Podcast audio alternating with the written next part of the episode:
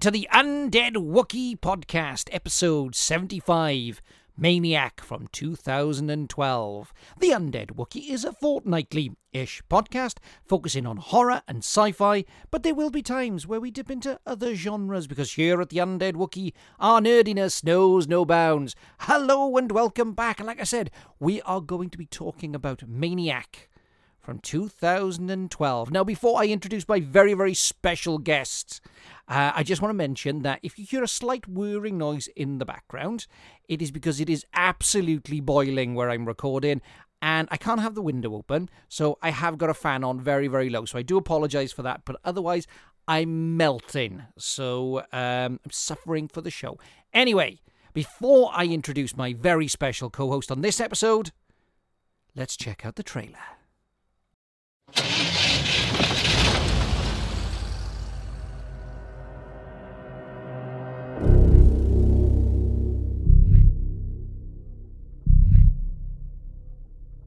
So, what do you do? Are you an artist? I don't know about all that. Maybe you can tell me.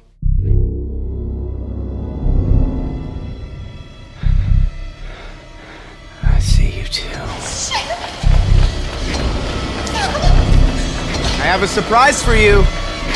Please Help me! Please don't scream. You're so beautiful. It's amazing. I love them. Sometimes I think that they have more personality than most people. So, what does your girlfriend think of your work? I, I don't have a girlfriend. You never feel lonely? That's, that's why I was calling. You and Anna are a perfect fit. You know, hair is the only part of the body that lasts forever. Why are you scared? what? They will never understand. As long as you keep a secret. But if you can't, you'll be alone. You hear that?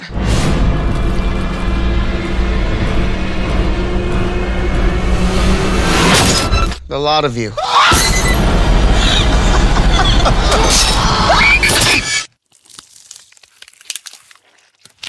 Alone.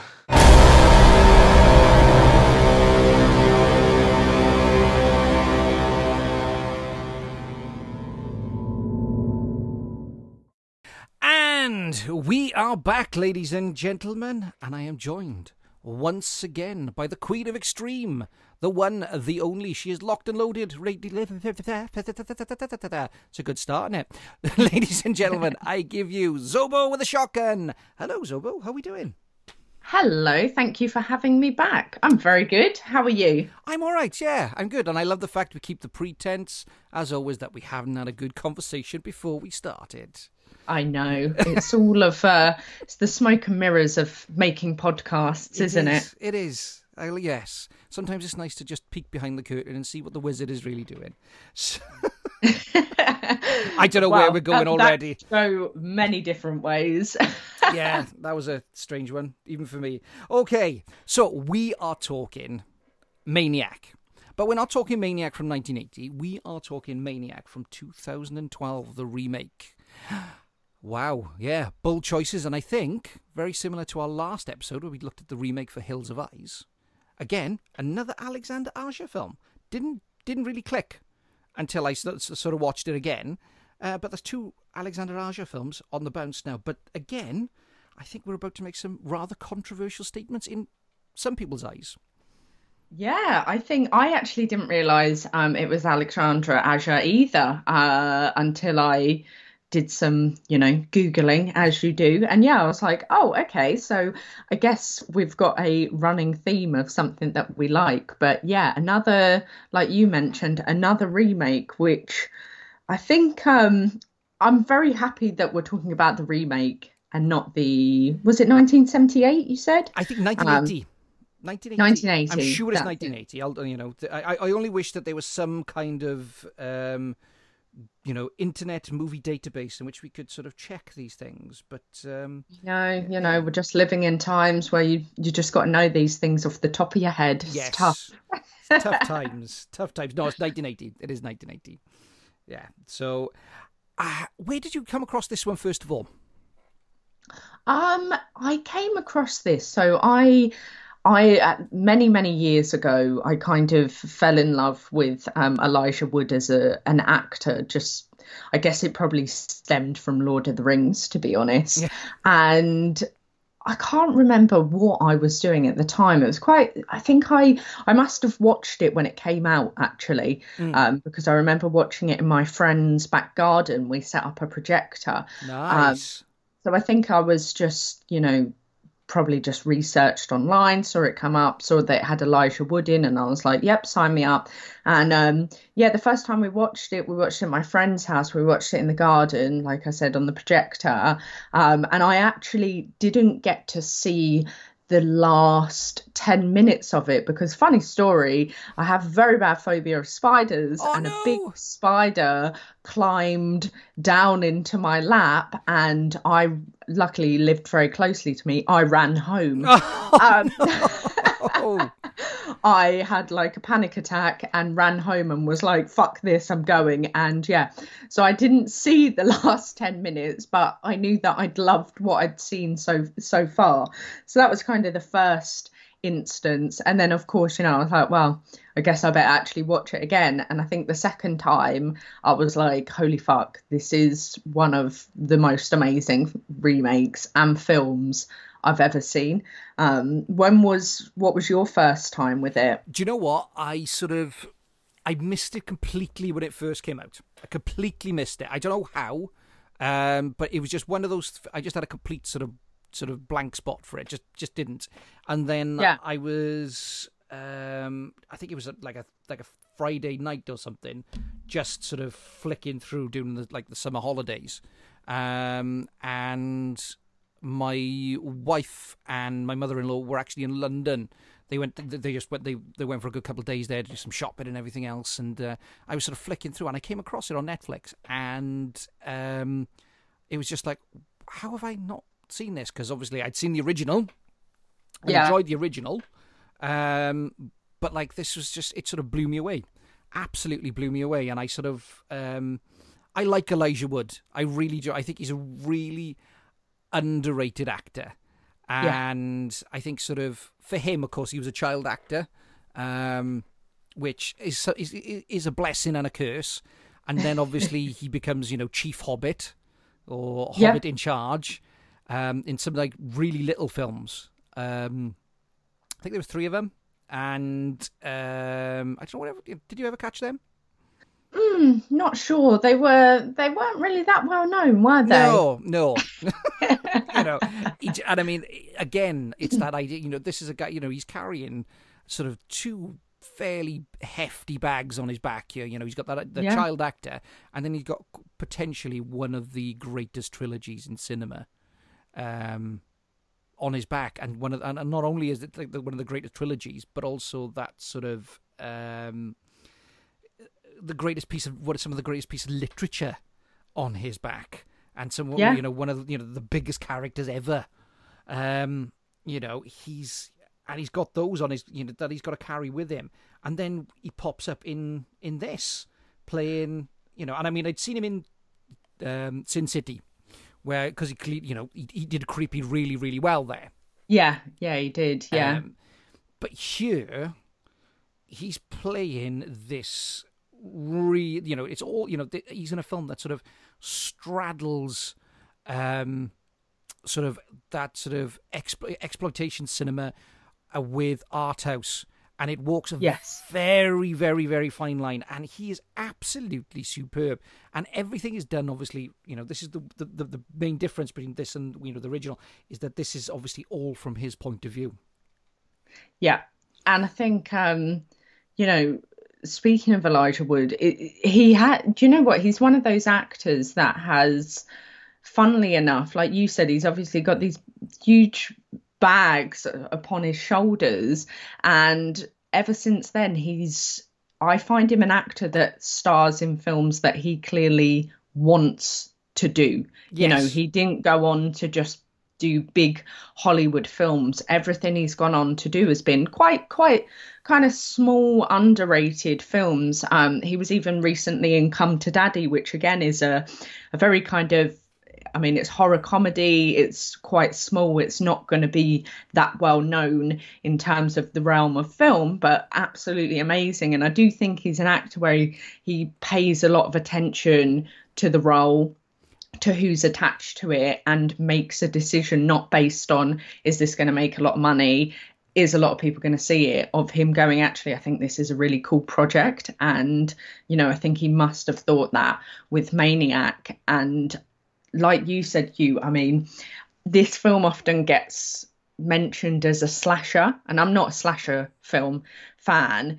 And to me, this is not a slasher film, like you said. It's an exploitation art house because it's it's really, really nasty to Yes. watch, and that's coming Yeah. from someone that likes nasty. I actually find this at times like cringy to watch. It's so I wanted to use the word in your face, but you are the face. Like Yes. you it you know, like you said, it's point your your his point of view. You're almost forced to do the horrific things he's doing, um, and I think that is why this is it's such a clever way to do the film Absolutely. and such a good remake because it's not a like for like remake. No, no. There's there's wonderful nods in it to the Yeah. original, um, but I think you know you could try. I don't think it's fair to do a um, you know an apples for apples kind of uh, comparison between the two of them because although the I think the original is its own it, it, it's it's its own piece of work. It is it it, it, Yeah. it sits it sits wonderfully on its own and it's got great moments in it. Uh, you know, uh, famously, it's got the exploding head with the, from the shotgun blast. Um, and you've got, uh, you know, and it's directed um, by William Lustig, who is a brilliant, is, a great genre director, and of course he gave us the wonderful Maniac Cop. Um, but there's still, um, I think there's th- th- there's issues with that film. Um, I don't think it's a perfect film in any way, shape, or form. Um, and I think sometimes I think people can be a little bit contrite um, when it comes to like remakes. And I think I'm gonna just get it out there now. Gonna say it now, so you It's can, time. you can get your pitchforks and your torches ready. I think the 2012 remake is quite well. It is, in my you know my very very humble opinion, um, a better film. It's an all round better film. Yeah, Um, I I mean I'm I'm absolutely 100% with you on that. Like I I think there's some merit in the the original film, but personally it's I don't particularly like it. It does feel more like a generic slasher that gets lost within the mix of many films that are, are quite similar um, from that era. Whereas I think, you know, this film, it it's just I think it's honestly like um you know I've seen it so many times now and I love it every single time. It's the pacing of it is f so good. It's got a consistency of things happening. Um, you know the way it's shot, and yeah, I I agree. I think, and like you said, maybe we're gonna get slaughtered for this, but yeah, a hundred percent. The remake is a far far superior film. Um, it's it's much more intelligent filmmaking. I think. yes, yeah, it is. It is. Now, for those of uh, those of you who haven't seen it and are unaware of the story, how would you sum up the story, Zobo? How would you uh, how would you give a brief summary of the plot?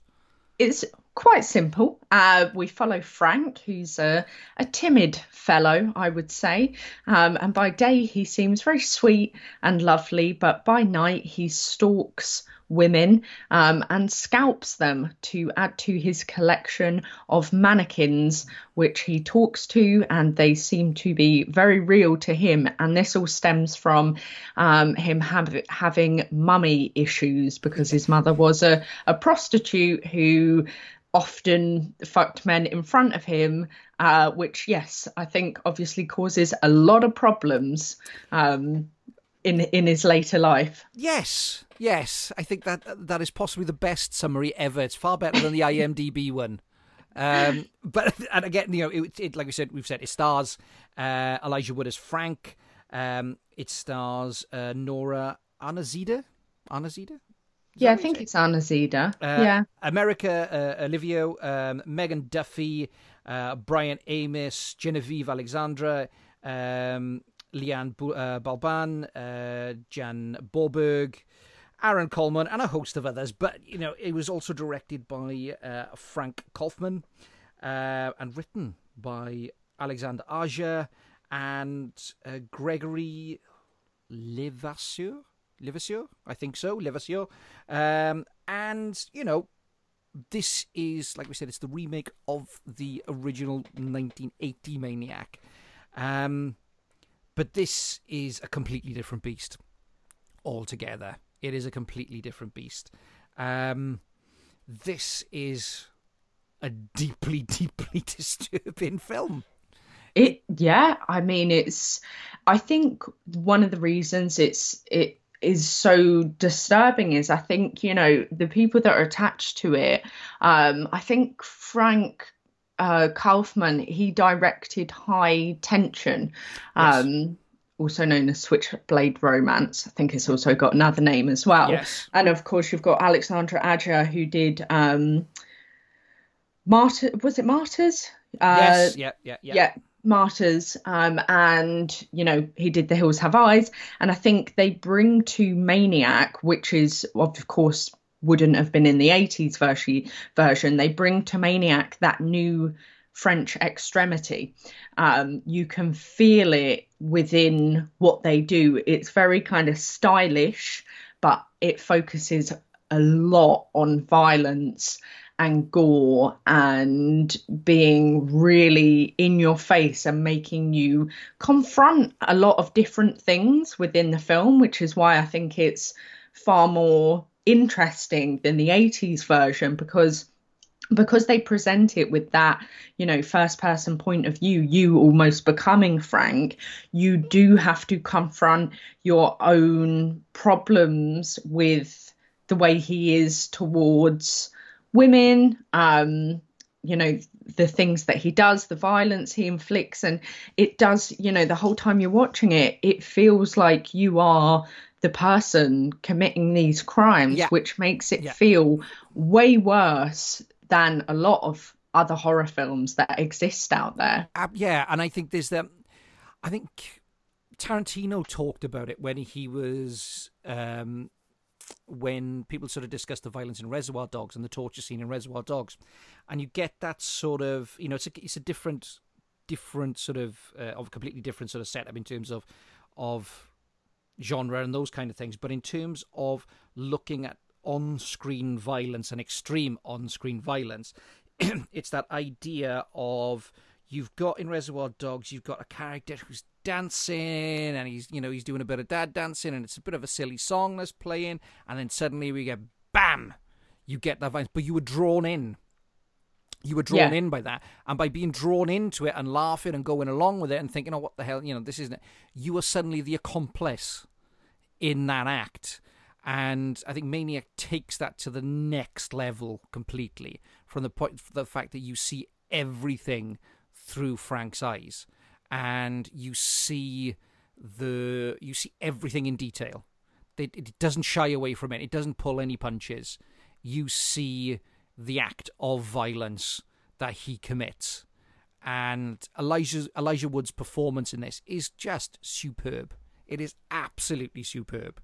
Um, you know, the... oh, he's he's he's like horrific in this. but like good horrific. Yes, absolutely, absolutely. And I think one of the most, I think it is one of the most excruciatingly painful scenes is the date that he goes on. Yes. Yeah. It's, well, it's, you know, the way he is, you can tell just how I mean, I think it is a really good character study in the fact that it also combines, you know, I was thinking about it also combines a lot of psychological elements because Absolutely. you really begin to understand Frank as a person and his problems. And I always found through the entirety of the film, I don't hate Frank. I feel really sorry for him. Yeah. Um, and I think it's also, you know, because we are kind of in his shoes, and like you said, you go on, he goes on the date, and he's really he's very awkward he's not very sociable and in some ways you kind of want him to have a successful date and have a nice time and have all of those things because you know that he's come from a back like a bad background but at the same time then the you know then he starts being a bit creepy you see her facial reactions and it's so you know kind of like in time where you're just there experiencing this Yeah. um and I love as well that you know during that scene uh he kind of looks up at the mirror so you only ever see for anyone that hasn't seen Maniac you only ever see Frank now and again through reflections in the mirror Yeah. caught in a window and it's when you look up and you know you're almost looking at him through the eyes of him yet yourself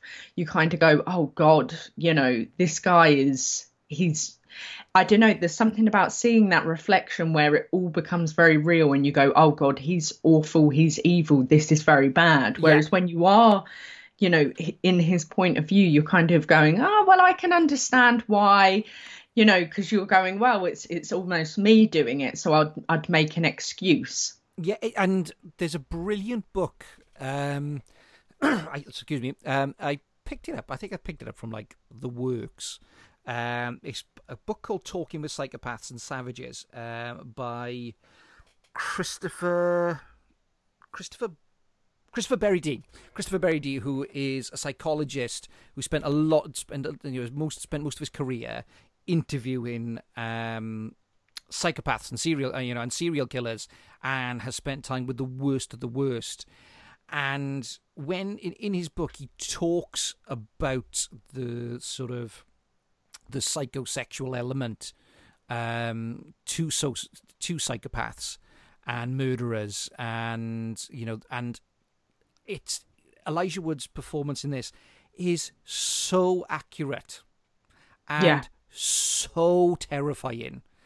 Um, you know, this in when he's on that date and when she takes him when he goes back to her place and she starts sort of trying to seduce him and she sees that he's nervous and she thinks it's nervous because she's trying to seduce him. It's actually not. It's because actually he's gearing up to kill her.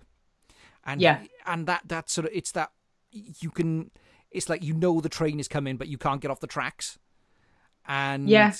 it's just it, it is just it's it, you know it is the it is the quintessential car crash it's it's you know it's gonna it, it's come in and there's nothing that anybody can do about it and yet we still watch it we still watch that moment and it's and his performance is so real is so real. It's it, it is a it's an amazing it's a fantastic scene.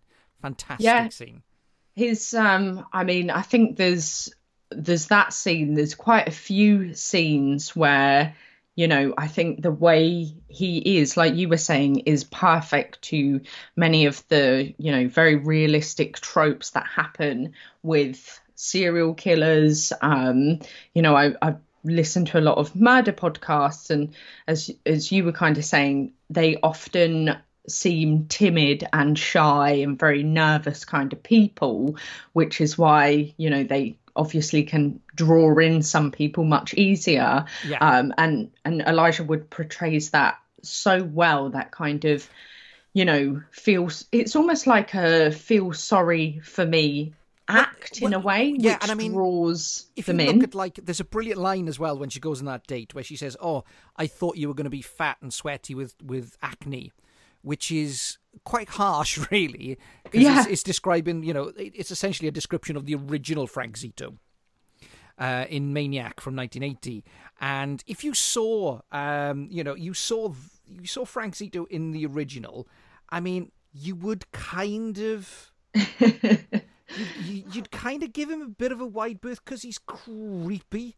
He's Yeah. really, really, really creepy. And I mean, um, Joe Spinell is a great actor, and most people remember him from the Rocky films and from um, The Godfather Part Two. He's a great, great character actor. Sadly, no longer with us. Um, but you'd see him, and he's all sweaty, and he's he, he- he's he's just a Ming.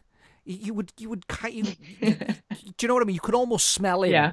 Off the screen, and he's just really creepy. But when you see Elijah Wood, you know Elijah Wood is this sort of winicky, um, quiet, uh, nervous little guy who you you know doesn't really pose. You don't think poses that kind of threat. no, Um, not at all. you know, and you wouldn't accept it, you know, to, to be carrying this massive like hunting knife underneath his coat. Um, Yeah, and and I think that's what makes it so dangerous. Yeah, and I think that's one of the things I really liked about the remake is, you know, the casting that they did because I think, you know, in the 80s one, to me, his character, as you said, it's quite a, an obvious, like, oh yeah, he would be a serial killer, or oh yeah, he'd be a creep. He looks like a creep. It also feels very sleazy Yeah. um, as a film. Like I think as a, a female watching the 80s one, I kind of go, ugh, it's, you know, it's a bit like, ooh, gives me kind of, you know, a cringy feeling. Whereas they cast Elijah Wood, who is in, you know, I, of course, I'm very biased. I do really, really love him um, as an actor. I think he's, you know, so I, I do, you know, love him very much. But in Maniac, you I wouldn't look at him and you know immediately presume he's a creep. I would. He actually looks like a pretty down to earth, sweet, nice kind of guy, which in some ways he is. But one thing that I do really love about the Maniac remake is that it never has that sleaziness to it No. even though he goes around killing women and scalping them and yes there's some hints to sexual elements there it's not really it's far more embedded in him about his mother it's you know we never revenge. actually It's revenge. yeah, It is yeah that- we it- never actually see him i think there's a couple of glances to um you know women's bodies and you know of Yeah. course on the date he he does grab her breasts but she is you know it's not him forcefully doing it. She is going touch me. Yeah. i want to be with you. And i think that for me gives maniac a, a much higher kind of sense because i'm not watching it going oh yeah he's just this sleazy guy that wants to kill women because Yeah. he you know wants to sleep with them. It's it's far away from that. And you know i think elijah wood when he does his delivery you can see that he never intended to be a creep Yeah, yeah, and I mean, what's what's really interesting? I mean, obviously, he gave his performance live on on set, and then all Yeah. of his dialogue was recorded um, afterwards. Um, Yeah. which again adds that adds another. It's quite a, you know adds a different layer to it because it feels so real. It doesn't feel removed at all. It feels like it's there and it's happening at that moment in time. It doesn't feel like somebody has recorded it afterwards, um, which you get sometimes uh, with sort of ADR. But I think you know in this, his you know his performance is incredible, and you, I think the scene where he hunts the dancer is um, through the through the train station through the train right station. Yeah, yeah and I think it's a, I think the best way to describe it is a hunt yeah he hunts her. He tracks her, he follows her, and then he hunts her.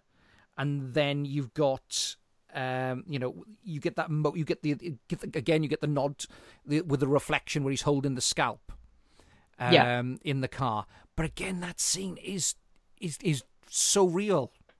and It it's is and so it's real. it's terrifying. It's you know, it's actually really quite horrific watching. And this is another part I love about it is watching the actresses, their facial expressions and their fear. I think it's a film where you really feel the fear of the women that he's chasing. And in that, you know, in that scene, like you said, it is, it's a hunt. He is hunting her.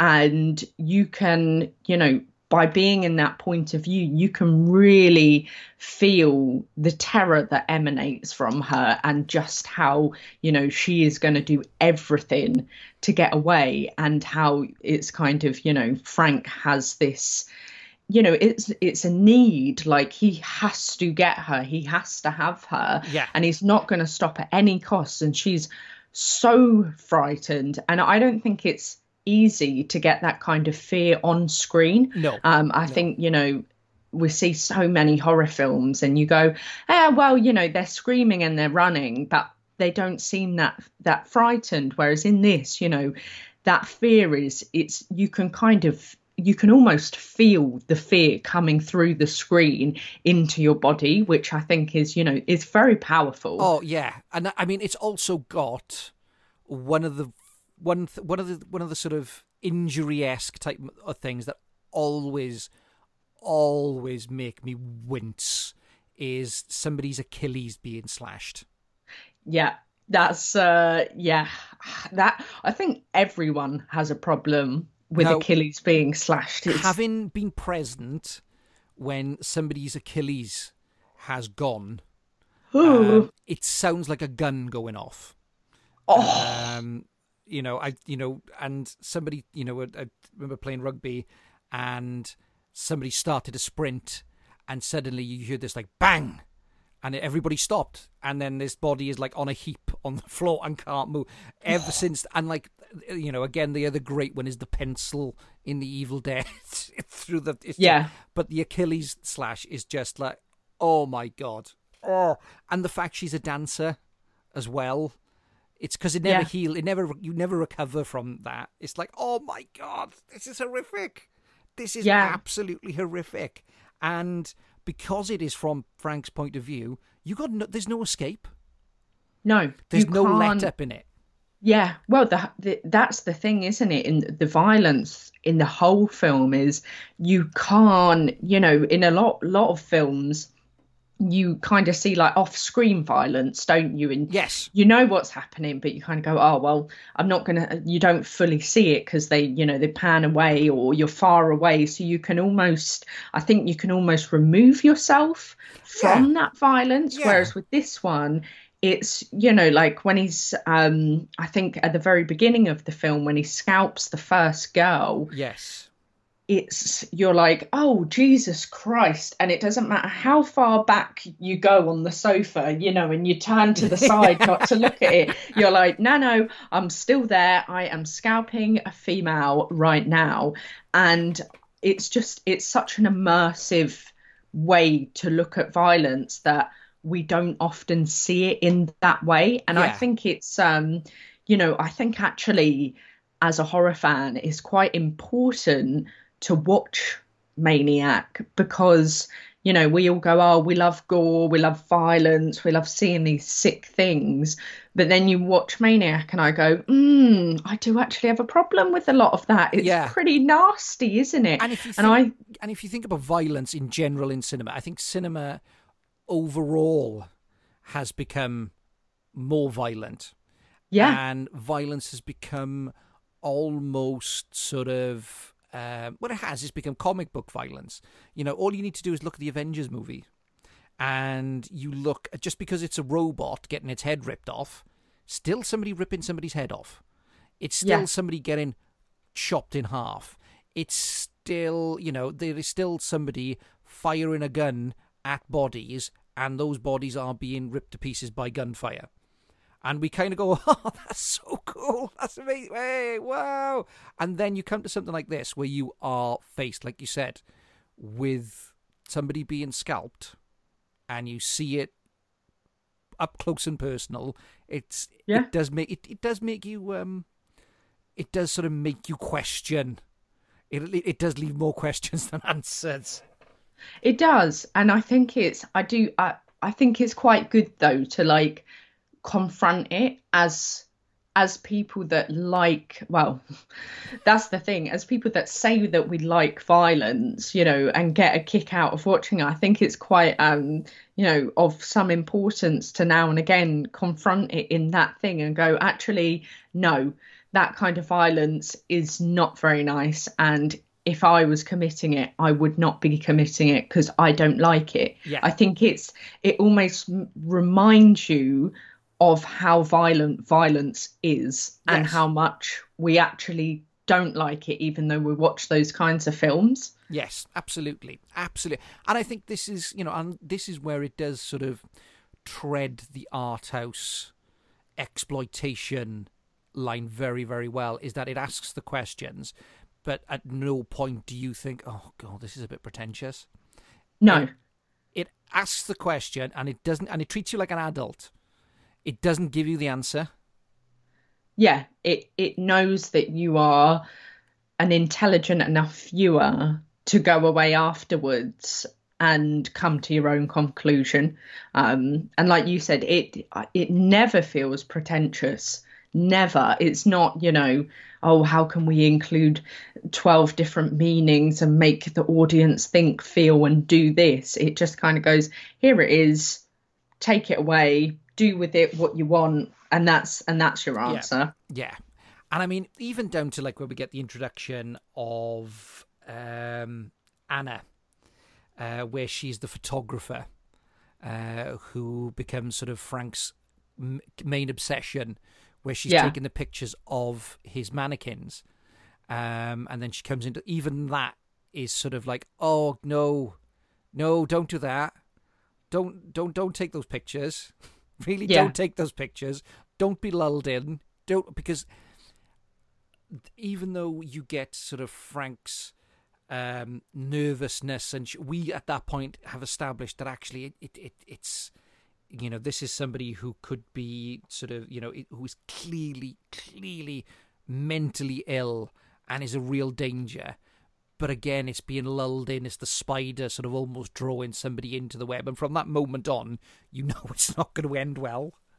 No, and you know, it's it see at those points as well, I kind of I almost feel sad because I'm like there's that such a potential for you know because i think when we think of serial killers we see them as these monstrous characters that w- could never function in society or have a relationship which is you know as we've seen from serial killers like ted bundy that's Yeah. that's not not true at all actually a lot of them are very unsuspecting people that do naturally drawing women or or men or you know whatever their victim might be they easily draw them in. And you know frank he's he's not a gross character or anything. And he draws anna in and anna's a beautiful intelligent young girl who actually wants to spend time with him. Yeah, absolutely, absolutely, and the scene where you know when he and then when he he arrives at her at at, at her showing,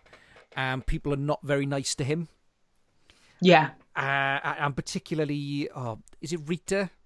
Rita's the is the is the she's is the her agent. agent yeah where Frank takes it out on Rita and breaks into her apartment, ties her up, and then scalps her alive.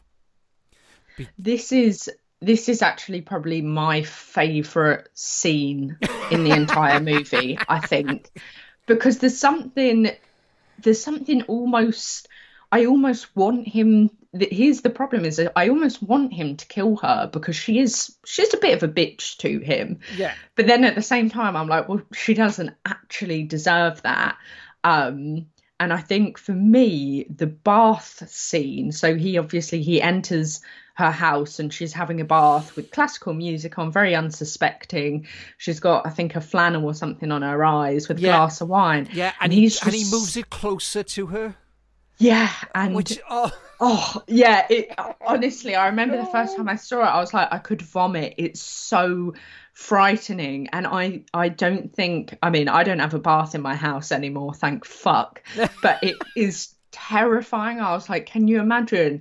You're just in the bath and there he is. He's just standing over and she she has no clue at all. Yeah.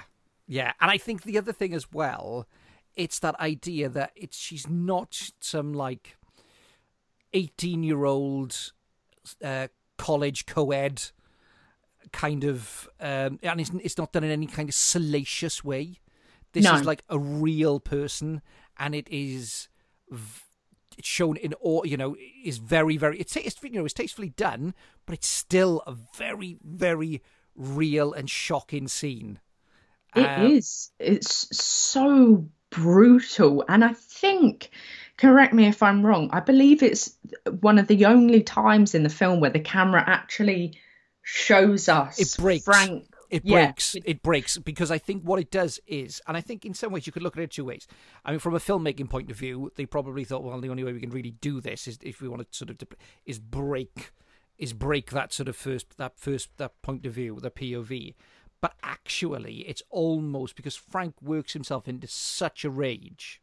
It is that psychotic break for him. It's that sort of Yeah. spiraling moment for him Yeah. where he you know he is now sort of uh, i'm going to use my sort of criminal minds uh, moment because i've watched a ridiculous amount of that is where he is escalating Yeah.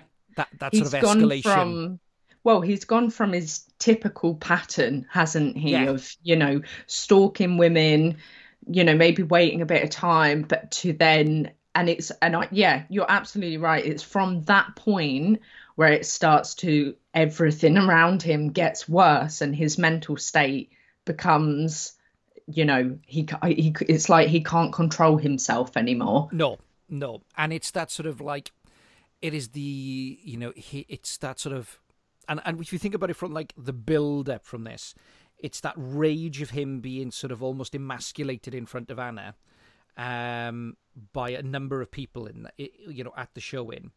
And then he's got this older woman that represents his mother. Yeah. Uh, who has once again emasculated him. Um, and it's the colliding of that is you know it, it's you know it's the it's the light the torch paper and stand back and that's where you get the collision of this and you get that sort of the ultimate peaking of his rage Yeah, and I think you know it's important to show as well how he, you know, because he, he kind of like cradles her at one point, doesn't he? And Yeah. says, "You're going to stay with me forever, mummy." And I think it's that where it reminds us again that this is this is not just some guy that's messed up because you know he wants to get a leg over on some poor poor young girl like you said you Yeah. know it's not that at all it's he's actually he's been emasculated continuously since a young boy and he's actually looking to collect almost these women that you know he sees they have elements of his mother and Yeah. this one her very much so because she is you know she's kind of older she's i think very similar to the mother in many ways Yeah, yeah, yeah. And I think you know, and even in you know at that party, you've got the boyfriend who's such a dick. Oh he's he's the fucking worst. I don't know what and even anna says it herself doesn't she? I don't Yeah. know why I, I decided to go out with him. I'm like yeah too right. But i must say anna clearly doesn't have very good taste in men because she goes for a douchebag and then frank so Yeah, yeah. you know i think she could have chosen slightly better when it comes to men Yeah, I think her radar's a little bit off somewhere, but he's, Yeah. but he questions his sexuality. You've got the next door neighbor who's a friend of Anna's, thinks that you know Frank is gay. Um, Yeah. So again, he's further emasculated in, in in front of her, and then you get this this sort of older woman who is just talking down to him and belittling him and saying about you know that idea. You just think to yourself where she's having that dialogue with him about destroying his mannequins. yeah You it's just- like Oh. She's talking about destroying the one, you know, his life's work that means so much to him. It is actually that's what I mean. You kind of go, eh, maybe maybe she deserved a bit of a scalping. a, a bit of a sca- maybe just a little, you know, short back and sides. but Yeah, yeah, not yeah. not the full thing. No. Not number zero. No, no. but you just think, oh my god, this is again, it's the it's it's the train coming down the tracks, isn't it? And nobody is moving. Yeah. Nobody is moving. Um, and then obviously we've we get we get to the point where you know Rita, you know the the agent has gone missing and Anna's upset.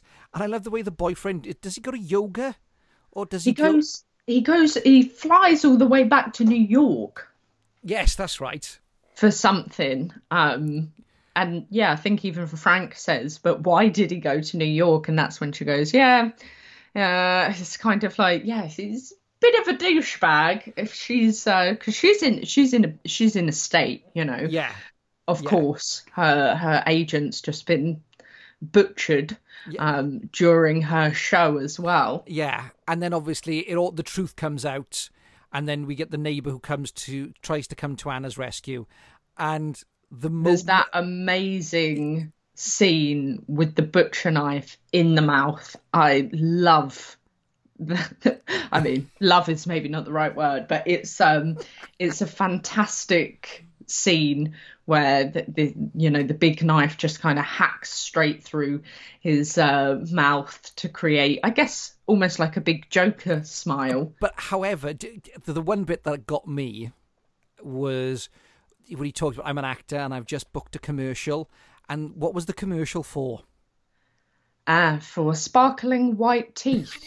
She's just like, oh no! Poor thing. He's just, uh, yeah, he's not going to get that commercial anymore, is he? Imagine him showing up on set looking like that. Oh God, that just that moment where, and I mean, he really swings that. He really connects. Yeah. it's just horrific. It's absolutely horrific. And then we get to sort of where we get Anna's, um, you know, where him and Anna sort of have their struggle and things, and it's just, I mean, in the original, she survives, doesn't she?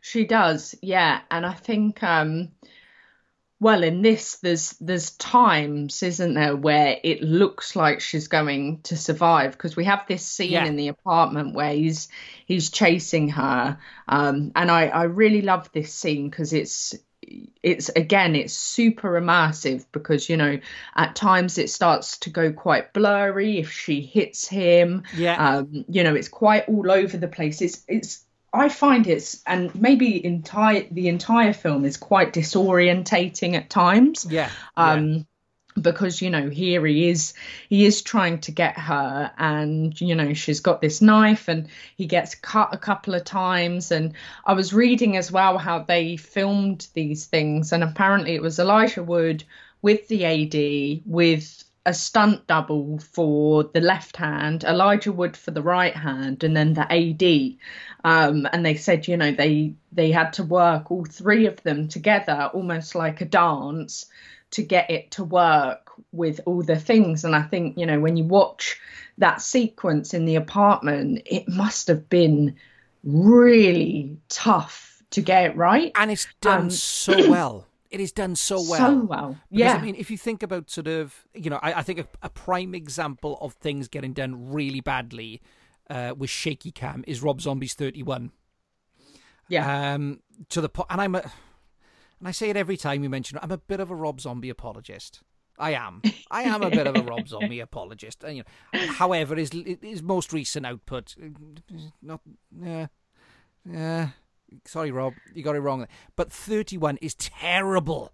It's fucking awful, and the camera going everywhere. It's just like this is just migraine inducing. But this is done so well in Maniac. It is done. It, it, it you know, it's the perfect example of how what can be achieved from a point Yeah. of view. well, I think, you know, yeah, what can be achieved when people work hard and they have, you know, hardworking actors and cast and crew that, you know, have a vision in mind. Um, and I think, yeah, it's, and then of course, you know, you've got Anna there and she's, she's, I think, she- you know she's uh, fantastic in this sequence again it's, it's very similar to the you know the train the train the underground train Yeah. station hunt where he's hunting her around the apartment and she's the it's just the fear that comes through the screen. I think is I think it's you know what they the way they achieved that comes down to of course you know the way it was shot but also um the actress Nora, she's she's spot on. Yeah, in absolutely. that, absolutely perfect in that scene. Absolutely, and even and I mean even the, the sort of when you think she's got away, um, you know, spoiler alert, but if you haven't seen it, it was released in 2012. Tough shit. Um, but that moment where you know she gets in the car with the guy, and you think, oh, she's getting away, and then the bloke tries to run him over. It's like, yeah. And then crashes, and then he goes back and he's looking for her, and you can't see her, and then you realise she's gone through the windscreen. Yeah, and she's, I mean, poor thing. She's uh, she's not she's, she doesn't get a good run towards the end at all, and she's No. just lying there, isn't she? Yeah. dying on the floor. Um, and one thing I do really like about these this kind of these parts because it's it flits throughout the whole you know culmination with Anna is uh, when Frank thinks back to the times he spent with Anna and we see the things that we didn't see when he was having the conversation because I think I think one thing is the entire film we're kind of going oh but you know when did he get the idea that Anna wanted to be with him? When did he ever think it was going to be more than, you know, a friendship or anything? Uh, yeah, And then yeah. he has these flashbacks where you see Anna actually, she did touch his hand. She was, you know, planting those seeds of Frank, I like you. I maybe, you know, want to be with you. So I think that's one of the reasons why he's so desperate to have her. And he says as well, doesn't he? All I wanted is just to be with you, just to have you. Um, and it's it's different. His what he wants from her is almost different to the other girls. She's Yes. the one that was attainable, that was his, you know, prized possession that was going to make all his problems go away. Yeah, But of course, as soon as she found out who he really was, of course she was scared of him again. And I think it's it makes it really human yes, um, and makes Frank a far more human character because you kind of go, oh, you know, she was she was making him feel a certain way, and he did maybe want to just be with her. I don't think he ever wanted to kill her. no, no, no, and like even when he's like carrying her Yeah. into the apartment and obviously he's hallucinating and all of his other mannequins are talking to him and you know throughout the film there's there's moments where he's laid on the bed with these things and he's using the fly spray Yeah. um it's just uh, It's disgusting. uh, but you know and he's kind he's, he's still hallucinated he still believes that this is going to be the moment that it, you know it's all going away it's she's going to be with him forever Yeah, and he and he shouts, doesn't he? You Yeah. know, you've got the other female saying, "Oh, you just want this," and he's like, "Don't listen to them. I just want to be with you. You're my wife now. I, I love you." You know, and all the other women are almost they are everything that he hated about his mother yes personified around him. Whereas Anna, she was the opposite of that. She was the the one person that actually made him feel yeah like a man that was wanted for who he was. And I think it's, and that's where it kind of makes me, you know, it does make me sad. And you do kind of go, he's not the worst person. And I can understand some of the things he's done.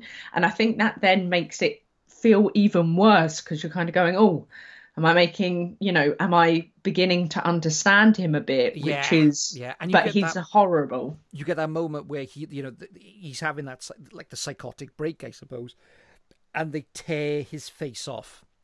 oh it's the that that ending scene is in, i love it it's so good And it, I think you know it, it. It sort of they tear his face off, and there's the mannequin's face underneath it, and it's that sort of he is almost being complete. Not only throughout the film is he sort of slowly sort of um emas you know the- over the years he's been completely emasculated he's been sort of he's been desexualized and then finally he's been totally dehumanized yeah totally dehumanized they're literally, you know, destroying him in every way possible. I mean, they rip his leg off, they rip his arm off, like Yeah. you said, they rip his face off. I think they even pull his guts out of his. Yeah, I mean, it's yeah. a very, very extremely gory, violent scene. Um, but I think it, yeah, it kind of is the culmination of all of the things that have, you know, that turned him into a serial killer.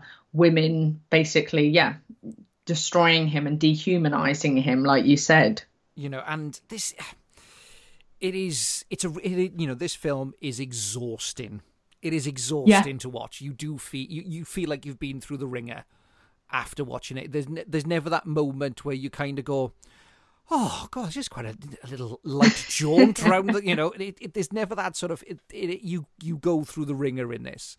And you you yeah you definitely feel you need time to recover afterwards Yeah, you do. It is uh and you know, you know I love my extreme films and I love ones that, you know, are, are hard to watch, but I think Maniac often it doesn't get mentioned enough as as one of the harder, more brutal films to watch because like you said, I think exhausting is the perfect way to put it. And I have I have seen this film many a times, but yeah, afterwards it, it does leave me exhausted. I do I don't think I could watch Maniac and then watch another horror afterwards. No, you just Um, you know you wouldn't sort of follow it with martyrs.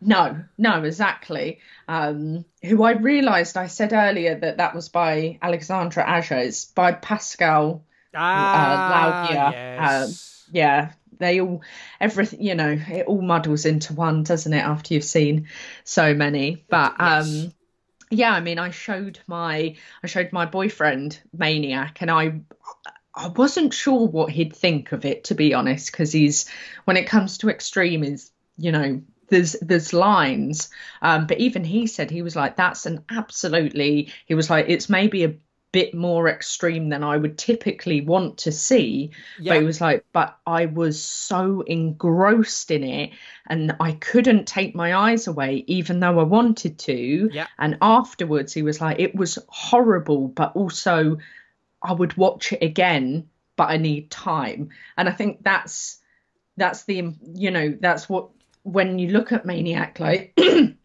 it's uh yeah, it does really keep you gripped the whole way through, even when you kind of go, I don't want to see anymore. Yeah, yeah, and I mean, what I love, and the other, I mean, the other thing as well that absolutely sort of punctuates this entire film is the is the incredible score. Is the incredible score? Uh, Oh, Rob- it's Robin, stunning. Robin Coudert, um, and it's fantastic. It is. It, it's just. It's absolutely. And, I, I'm. I am a big sucker for synth. I love a bit of synthwave. I've Uh, I've grown to love the synth. I didn't used to like it, but I have a newfound appreciation Yeah. for a, a synthy track. Yeah, I, I mean, I love like you know, I even you know, I, I've got a you know, I'm slightly obsessed with like Goblin, um, and you know, band you know groups like that, and it, it's sort of, um, it just, it it it's it, it sort of shreds. It's quite it's, it's almost to the point of great din, Yeah, and it works so well with this. It just it just fits beautifully. Um, Well, and it's it's a one of those, you know, as you mentioned, one of the nods to the '80s film, which, um, you know, it it does it does transport this 2012 film to feeling like a film that does come from the '80s, which I think is I like that. Even though they made kind of a completely different film, they still went, but we're going to appreciate the history that comes with this, with those small nods, like Yeah. the synth track, like some of the scenes, um, which I think is, you know, I think that is filmmakers being appreciative of the things that inspire them. Yes, yes, absolutely, absolutely. Now, is there anything that we've missed out? Do you think? Is there anything else we need? If you were if you were coming to the Maniac for the first time, what would be the key moments for you? What would be the key, you know, to recommend it to somebody? Oh, it's a tough film to recommend to people, that's for certain. And I think that is Um, the that's the, that is the thing though, isn't it? With the French with with the new French extreme sort of cinema, is and I've said it before in the show, it's not like you can turn around and ever like recommend Irreversible to somebody. No, no, it's I I personally see them as films as that you don't typically go to as a recommendation because there's a lot of problems around recommending films like this. And you know you'll definitely get some people coming back going well we are not going to talk to you ever again. Um, but i think you know if i was trying to sell maniac to someone that hasn't seen it i would say that it's don't go in thinking it's a slasher film because it's not it's really not it's a, a piece of exploitation cinema but at the same time, it is a really important film that's very intelligent. It will provoke anyone that's watching it, um, and it will leave you with a, a lot of questions about psychological elements when it comes to serial killers and also yourself. I think it's um, a film that is, yeah, very, very underrated, uh, but really shows off is a great showcase for how you can do a horror film that combines a lot of different elements from a lot of different films and just produces this kind of almost in a way a kind of beautiful yet really brutal piece of intelligent filmmaking. Yeah yeah i think i think you i think you've nailed it nailed right in the head spot on scalped it scalped it ripped that sucker right off now, here is the ultimate question. On a scale of 1 to 10, 1 being the worst, 10 being the best, how would you rate this one? This for me gets a 10 out of 10. I um yeah, I I can't fault it. I absolutely adore this film. Um even though it's it's a toughie. Yeah, I mean it's a ni- it's it's like a 9 9.5 for me. Um it's it's just a it's a phenomenal film. It is a fantastic piece of cinema um, and it's I, I would say it, it, it, it like I said it borders art, it borders art house at times, uh, but without ever being insulting to you because yeah. I do find myself sort of getting quite sort of like uh, I I kind of avoid those kind of things and instantly when something veers over to that sort of neck of the woods I'm instantly like right I'm done I'm out. Oh, I've tried so many times with some kind of you know, certain art house films that's like, oh, it's really important. And I watch and I go, I'm like, it's either pretentious bullshit or it's just boring. Yeah. You know, I'm like, oh, okay, I've I've hit the hour mark and um and he's you know, still sat there staring at a wall. yeah, and the paint is not dry. No, no. You know, it's four hours to dry, so we've got another three to go. Yes. it's like, oh, you, you, you know, you, you got to check out this latest Bratislavian director. I mean, his, his work is so amazing. It's just a guy with a tuning fork playing a banjo whilst juggling. it's it, it's such a comp- it's such it's such a commentary on the current state of affairs. It's just fuck off. No, yeah, no, go away. Leave me alone, please. Please. Exactly. Watch Maniac yes, instead. Watch Maniac instead. Zobo, our time has drawn to an end. Thank it you has. so much for being on again. It's been wonderful having you on. Um, and we definitely, like we said, door is always open. So just kick it straight down and come and walk on in.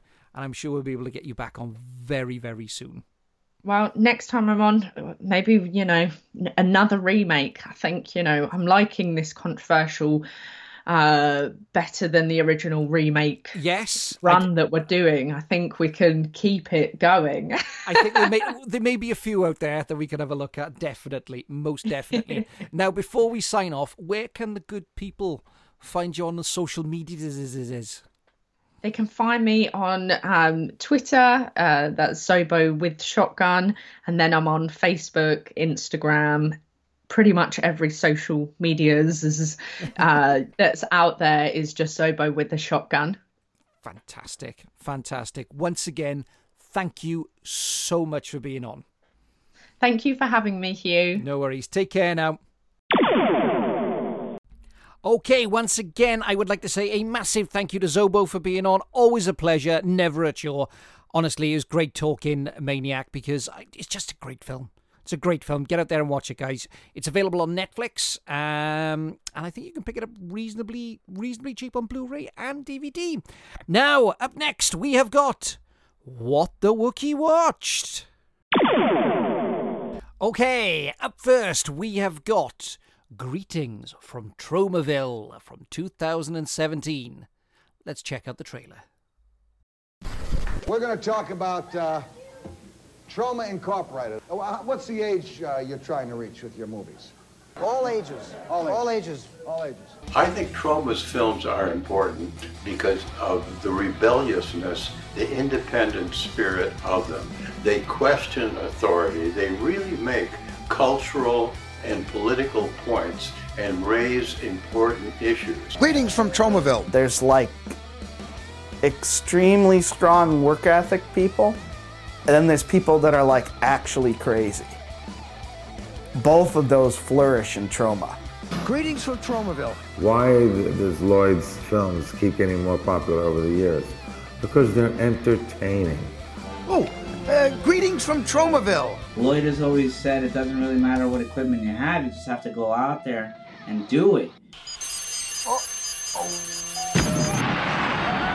Well, now you're in safe haven, calm, quiet, relaxing Tromaville. All your cares just dissolve away.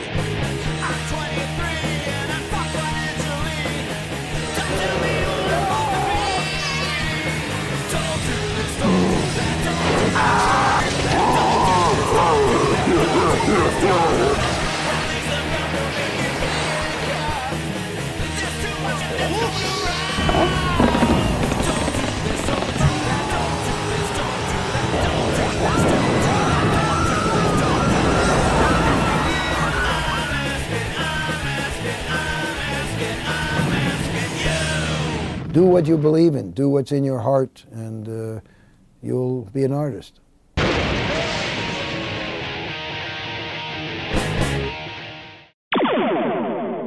That was the trailer for Greetings from Tromaville from 2017. Now, Greetings from Tromaville is a, a documentary, um, and as you probably guessed from the title, it's all about Troma. Uh, probably the last um, great independent studio. Um, of course, you know, puts out has put out wonderful, amazing films like, uh, you know, the Toxic Avenger movies, uh, Class of Nuke 'Em High, uh, Sergeant Kabuki Man, um, NYPD.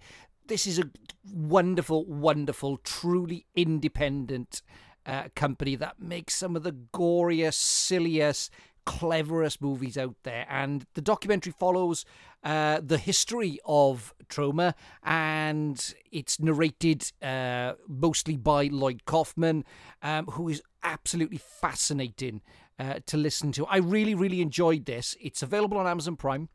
Um, and what I love about this is it, you get this sense of the struggle, and you get the sense that Troma is you know, very, very much the outsiders, and they don't care. They are, you know, they're they're sort of they're very, very punk in so many elements, and I love it. It's absolutely superb.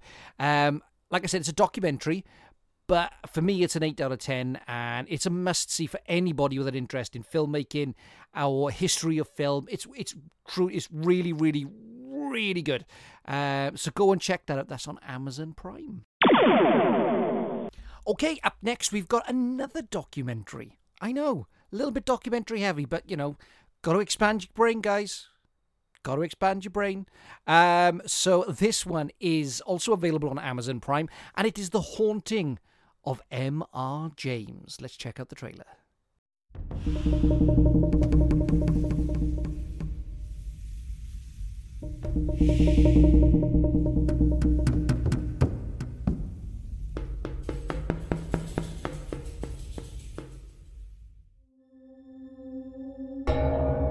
Every great story starts with a journey, and for us, it starts on the North Norfolk Railway, a location much loved by filmmakers shooting period melodrama, and of course, a featured television location for a warning to the curious, as directed by Lawrence Gordon Clark. Our intention is to explore the vexing question Did M.R. James believe in the paranormal? Much of what has been reported suggests that, on the surface at least, James had an open mind, due largely to numerous of his own brushes with experiences either preternatural or which could be interpreted or misinterpreted as such. Despite what was surely an intellectual wrestling with the possibilities, James never publicly made any admission to such beliefs.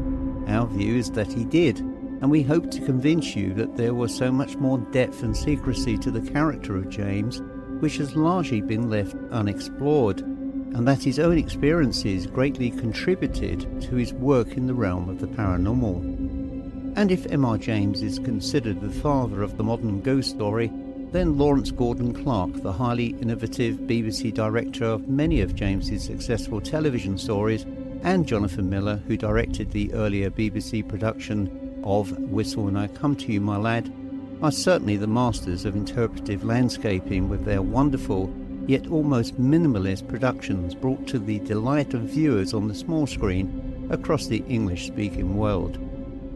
And so we focus on two stories for our investigation the original text of O Whistle When I Come to You, My Lad, and A Warning to the Curious, as well as on Whistle and I Come to You, which Miller produced in 1968, and the later production by Clark in 1971 of A Warning to the Curious, we will show you why the original locations were moved elsewhere along the East Anglian coast and why these interpretations actually sit much closer to the spirit of James's storytelling, which I'm sure the great man would have approved of.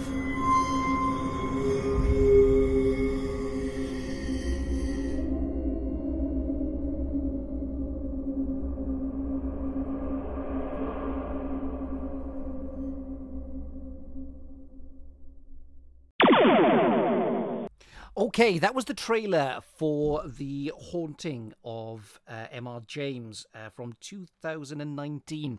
Now, uh, as most people know, listen to the show, I'm a huge fan of M.R. James um, and a ghost story at Christmas, and it's something that I've a bit of a tradition that we've started doing on the show here. And at some point, we're going to get around to doing a few more. Um, I'm really, really interested by him, and I think he's an absolutely fascinating character. Um, this is a really interesting documentary. At times, it's a little dry. Um, it's directed by Jason Figgis. Uh, it is presented by Ursula Bileski and Chris Halton. Um, lots of it is shot on location, and it explores the themes of M.R. James's books and how it is presented in film, but also poses the question of was M.R. James um, a um, somebody who had experienced a haunting himself, which then led to the influences on his work, or, or what did it? Was he heavily influenced by his dreams? Um, for me, that kind of element of the documentary kind of sort of is kind of presented and it's toyed around with, um, and it's not a really overly interesting part of the documentary.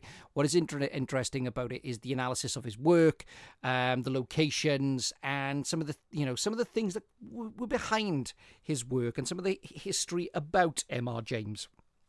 Um, like I said, at times it's dry. Um, there's not a massive amount of money behind this documentary, but it is very, very good quality. Um, again, you can find it on Amazon Prime, um, and I give this a 7 out of 10. So, ladies and gentlemen, our time draws to an end. And once again, look, we're still all going through it at various stages. You know, we're here in Wales, we're still in lockdown. Um, I know things are loosening up a little bit over the bridge there with you guys, but please, and our listeners all round the world as well, please, please stay safe. Keep washing your hands, keep the social distancing going, and stay safe.